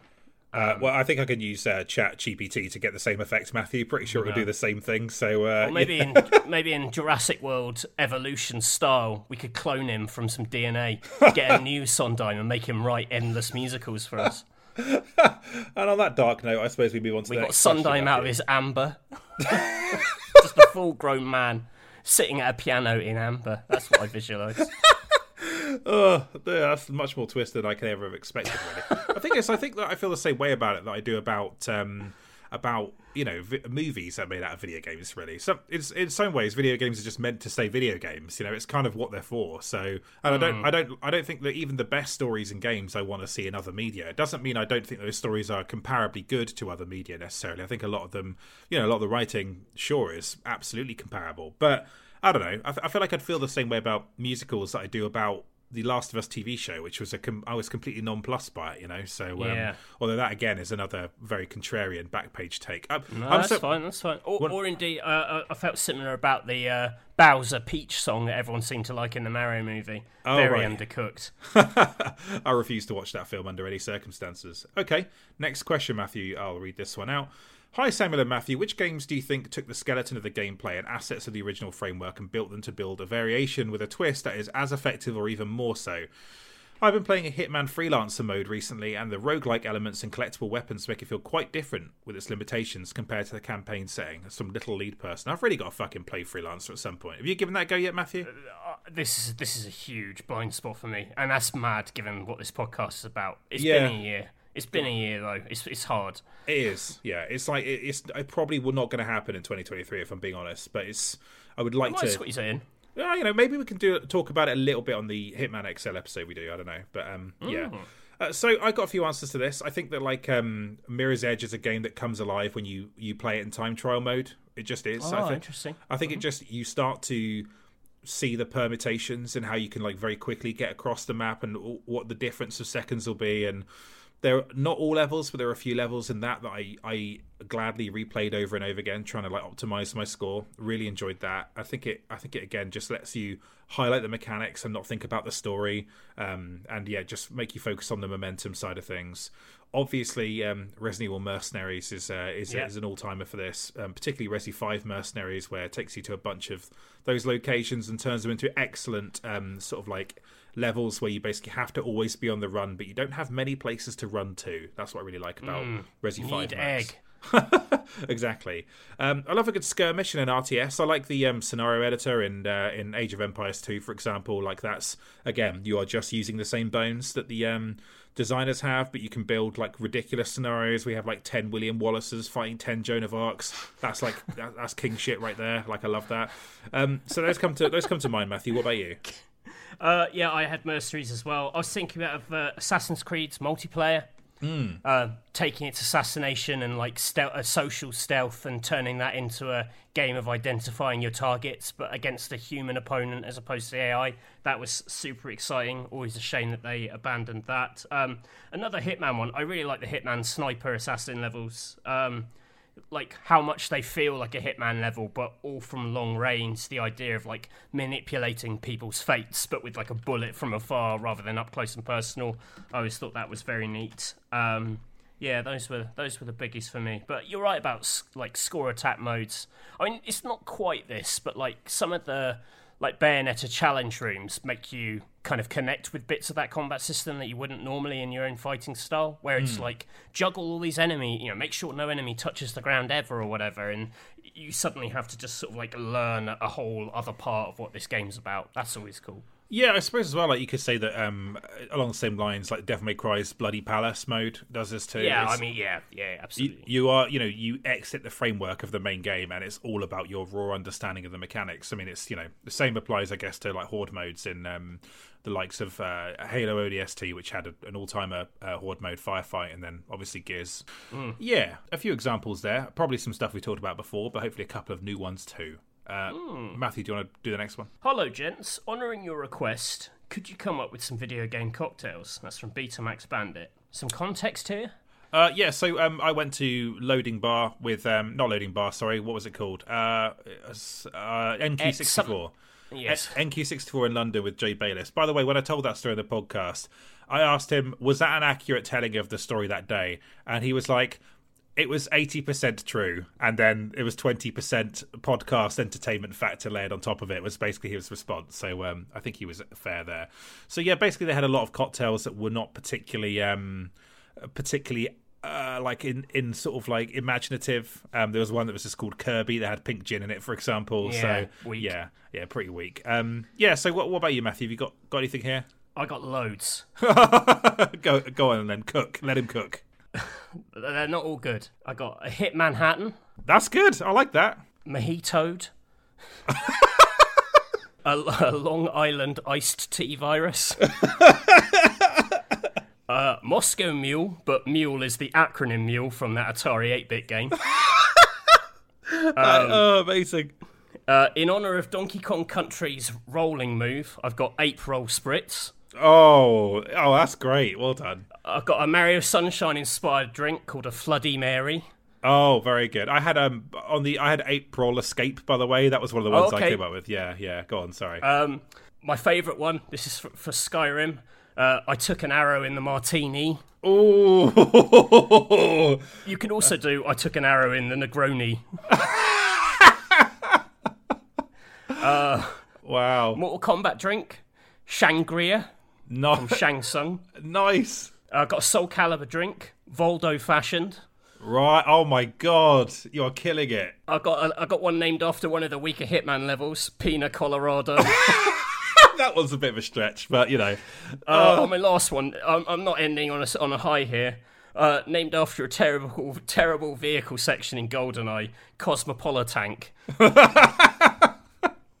Yeah, I'm afraid like I, I slightly misunderstood the assignment on this one, and only only a couple of my ones are puns. The rest were like I actually did think about the ingredients for them. Oh was a- oh, please go ahead. Yeah. well, I no, I mean, like, I just had one that was called T virus, but it had like some of that toxic waste candy in it, and then like some, Oh, nice. some like rancid ingredients in it. Um, the only other pun one I came up with was um, uh, like a neon white Russian named after that indie game from last year. It was that that and April's um, April uh, Escape was the only two I came up with, and I can't compete with that, Matthew. You absolutely killed it there. So, well done, well done. That was um, truly you earning the Patreon bucks there. So I respect it. Uh, okay. Next question. Uh, greeting pods, pod bods, listening to the recent Resi 4 and Mikami episodes. For context here, this was a question from a while ago we didn't answer, and they asked us to answer it again, so we're, we're, we're doing it here. Has reminded me how that game is one of the best examples of an almost university uh, lauded title that I don't click with. So many people, including many whose gaming opinions I respect, rank it as one of the all time greats, and yet it doesn't do it for me. Whatever that game is putting out, I'm just not receiving. I wonder if the pair of you have any good examples of games which are held up there as all timers, but that you just don't get on with, and what the reasons for that deviation from the consensus might be. Cheers and keep up the great podcast work. That's from Genual.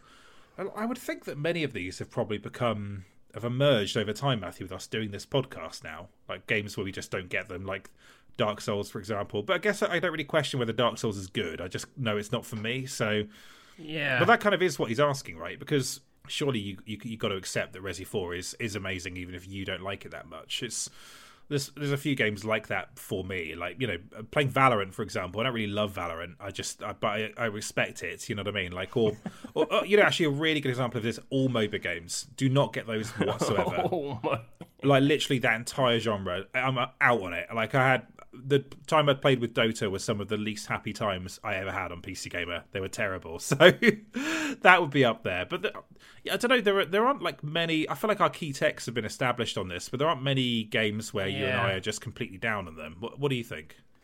Uh, yeah, and like I, I, guess an obvious one for me, and it's came up in the Bethesda episode, like Skyrim, Elder Scrolls more generally, but specifically Skyrim. For you know, I work with a lot of people who are obsessed with that game, and I really see nothing in it. Like I, that's when I just I just don't get. I find it not at all immersive. Very plasticky. I feel. I think it feels like a like a Disneyland animatronic version of a fantasy world. It just doesn't speak to me in any way, shape, or form. So that's that's probably like the major one where I have to just kind of grit my teeth and listen to people bollock on about that. Um, po- Pokemon, you know. I, I don't like it because I'm a grown up and I find it quite childish in its like outlook and language and the dialogue. It's the dialogue in Pokemon. I just it, it ugh, awful. In terms of like, probably uh, like I don't know that this is considered an all timer, but a game that I know I deviate from a lot of people on, and certainly a lot of peers who I know this is an important game to them is uh, is Broken Sword. oh okay interesting I really don't like Broken Sword. Uh, I I I it's everything I hate about point and click writing. In that it, it's trying to do the kind of funny, you know, the sort of funny sort of. Point and click games are written by funny, smart people, but sometimes that veers into like slightly smug, slightly sneering. I I hate the the guy in Broken Sword. Never liked him as a character. I just find him really off putting with his smug little observations about life, and oh, it's, it's really grim. Some people might think I'm projecting on that because Charles Cecil famously walked out of that interview with me because he'd rather talk to IGN. oh i don't remember that i don't know if we talked about that on the podcast Oh, I think I've told that story. oh really i don't remember that i, I feel like I i was would remember interviewing him, and he stopped him with the answer and went, "Oh, there's someone from IGN," and literally left the room to go and talk to them. he'd rather talk to them. Yeah, those those are probably the biggies for me. Yeah, I've got a few more actually. Like thinking about it. So, um, uh, The Sims don't get that really. Like, I just, I, I just don't think the per, the outcomes of that game are that exciting, or like what happens to your characters is that exciting. Like, I do like. There's plenty of sim games I like, like um, Sim, uh, sort of City Skylines and stuff like that. I'm, Yeah, I'm big. yeah. I'm big into like those kind of games, but for some reason, I just don't think there's anything that exciting about The Sims and the way it does things. I feel like there's just something a little bit missing from it for me. Just but- got the idea of a man speaking in that baby sort of sim language, language, and you just sort of grimacing at your PC. It, it tickles me. Well, I just, I, I might, maybe I just had a bad sort of encounter with it, but I just, I remember playing at a cousin's house in the first one in the uh, early noughties and just being completely like nonplussed by it. Like, this is the game that people lost their minds over. You build a house, and then, I mean, the most interesting thing you can do is drown them or electrocute them. That's it. Like, it's, I don't know. It's not like, I kind of want these games to be more emotional depictions of people. Like I want someone to be like, you can't go out for two years because it's a pandemic, and then I want them to like their mental health to decline and their their relationships to decline and their children to go like completely mad. and like, like I want th- that level of simulation, but the games aren't about the psychology; they're about selling you more furniture. I don't know. I, I, honestly, like maybe when the um, there's a, a kind of like a version of this type of game coming from Paradox that sounds like it might be a little bit more freeform, like moddable. I can't remember what it's called. The like this world is yours or something like that. It's called. I can't remember what it's called, but Right. It's still a lot, a lot of that's about like decorating a house, though, right? yeah, exactly. But that that seems to be more the fantasy they're selling. Whereas I want to know what happens to people and what I can do with the people. I want their dreams to come true, their dreams to not come true. Like I just that is surely the more interesting angle of what that kind of game can offer than I've got. They've do like they've added a fucking pumpkin spice latte to it now, or like a new bookshelf. You know what I mean? Like it's that. Yeah. I want. I'm only interested in The Sims if they add the option to turn a coffee table on its side, line it with pillows, and stick your head in it to be a podcaster. yeah. it doesn't. It doesn't reflect my house. Where are all the magic books? Well, that's the thing is, I just I think that's because also like when I think about my relationship with Animal Crossing, a game I do like, it's because I like the interactions between you and the other animals, the psychological warfare you can unleash by hitting them with bug nets, and like the the strange passive aggressive like eh, letters you'll get from them and stuff like that. That that side of things is interesting, but no game's ever really simulated that in any meaningful way. But that is surely what what surely more people would find that interesting than I can build a house. I guess not. I guess like literally the sales of The Sims proves that's not true. But to me, to me, that would make it interesting, and it's not as it stands. You know. it, it, it doesn't do it for me though. When I was working on RPS with Ash Laguri, they did uh, a lot of Sims coverage, and we did like Sim streams together, and seeing the kind of like how it tapped into their creativity was was super interesting, and I kind of understood it a little bit more after that. So. Maybe that's what you that's what you need to do. Is to spend ten hours with someone who's really into it, building a special house for you, and then you'll love it. Yeah, I like. I can. I can. Not to generalize, but I feel like I'm outside the the target audience of The Sims a little bit. Right, yeah, and yeah, that's yeah. and that's fine. Not all games are meant to be for you. But I suppose I've just pitched my dream version of The Sims, and it's about just your your characters losing their minds, or you know, having their dreams fulfilled or, or, or wiped away. Another one that I played this year, and then I, I fell I fell out hard with, and that I actually didn't. I don't know if I mentioned on the podcast before, but I could not get on with uh, Indiana Jones and the Fate of Atlantis. It was just too old, too old to Oh, enjoy. right, interesting. Yeah, yeah. So, uh, like, I re- I respected the indie of it. I could see why it would be very exciting Yeah. to you as a player back in the back in the nineties when when you know like um and just hearing like a, quite a good Harrison Ford sound alike and. You know, Mm-hmm. um, just being a framework for new Indiana Jones adventures, I could see all that, but yeah, didn't quite gel with that one. Oh, that's you wishing me well. yeah, I wish you well, Matthew. So, uh, do you want to read the next question, Matthew? You are in court for your willful, cruel, and unusual punishments, ironically dished out on your own Games Court podcasts. Which video game character is your lawyer? Who are you most scared to see as a prosecutor? That's from Welsh Boy Mick. Yeah, uh, funny actually, Matthew. I was listening to that film podcast we like, and they basically came up with their version of Games Court in real time. And they're doing they're gonna do like directors' court for like directors who have made like good films and bad films to see if they hold Sounds up. sounds like someone's listened to Games Court. Maybe they're listening to us. Maybe it's come full circle. That ha- that hasn't happened. No, it hasn't. Um, but when I heard it, I was like, "Oh no, they're going to do this!" And it's uh, they, they, the one thing that was original to us is no longer. I think we've established court as as our thing. Yeah, I think so. I very much think so.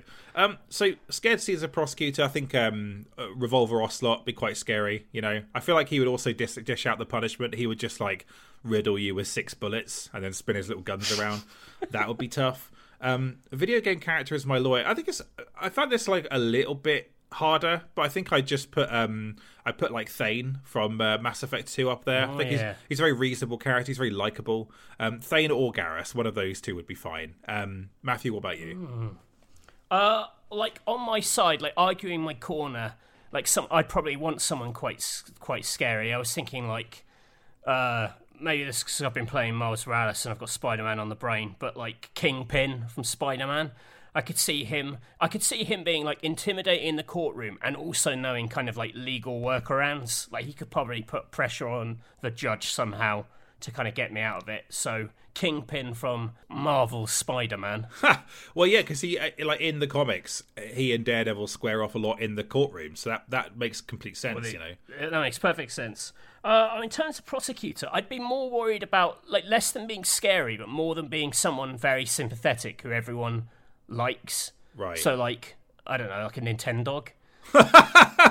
Maybe something where um, people are like, I know what people because a lot of this is like if you can win public opinion on Twitter, and maybe I'm basing this on the the children I follow on Twitter, but I know there's a lot of like, oh, lovely dogs or whatever. Um, a baby Labrador has uh yeah sent Matthew to the the slammer basically, or like no one uh, wants to see the baby Labrador lose. No, but then like Guess that's- guess who didn't prep an answer to this question? and so we move on to the next question instead. Um, what was your most disappointing Metal Gear boss out of the whole series, and how would you improve it? That's from Daryl. This funny, I, th- I think like probably B Man in MGS3 is maybe among the worst ones. Um, but then yeah, I think you ha- I think you have to throw in some of the high concept ones. So like, uh, I actually actually think that maybe one of the worst ones is that last MGS4 fight. Like, um, the spectacle is amazing, fighting Ocelot on top of that, Right. On top of whatever that big big boat thing is. But it's um it's a right pain in the ass. Like it's it's melee combat only, and it's not necessarily up to the task. So yeah, that's I don't know. I don't I don't know how I'd improve it as such. But then you've also got like the fortune boss fight in MGS2, which isn't really up to much. I think like the way I'd improve that one is if there is some like workaround where you can defeat her. Like um I always thought the thing with fortune because she got like this little device that means bullets like just go around her so they can't hit her. Surely if you just punch her in the face, that will work fine. You know what I mean? Like it's you know if you can, you must be able to grab her. There can't be some field of gravity that stops you from just like I don't know poking her with a stick or something. Like it's there must be so much to that. So if you could, if there was like an outcome where you could defeat Fortune just by like avoiding her big electric bolt Poking shots. her with a stick. You're like, oh man, I wish we'd picked up that stick from the beginning of the rig that we didn't think was going to be important. Yeah, Uh, like, I don't, I don't know if any of the MGS4 like um, Beauty and the Beast fights are up to much either. They're a little bit hard work. They're they're like they're all sort of like slightly worse version of other MGS bosses. Um, so yeah, those but they all they all look kind of amazing. So there's big mech ladies. So um, yeah, uh, Matthew, what about you? Yeah, I- I'd agree with a lot of that. I, I think Vamp's a bit of a bust in Metal Gear Solid 2.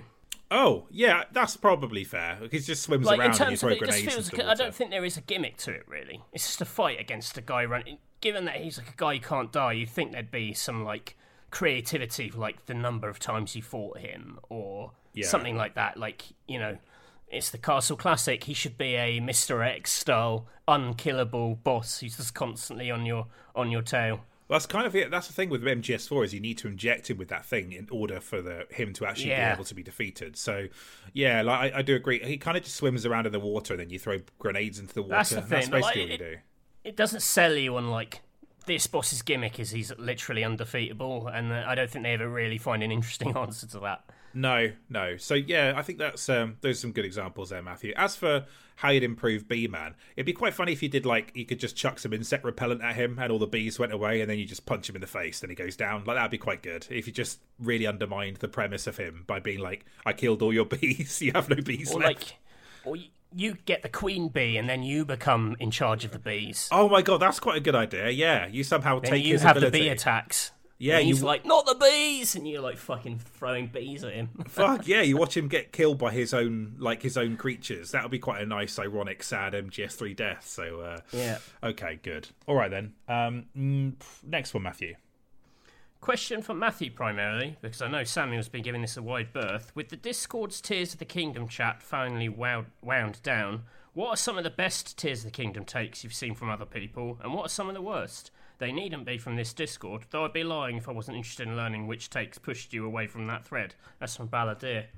I've never been in that thread, Matthew. Um, I've just avoided it. I wish I, everyone I in there well. I, I think I explained my Discord uh, weariness earlier in an earlier episode, which was more the the thing that gets me is the kind of granular beat by beat assessment of a video game Right.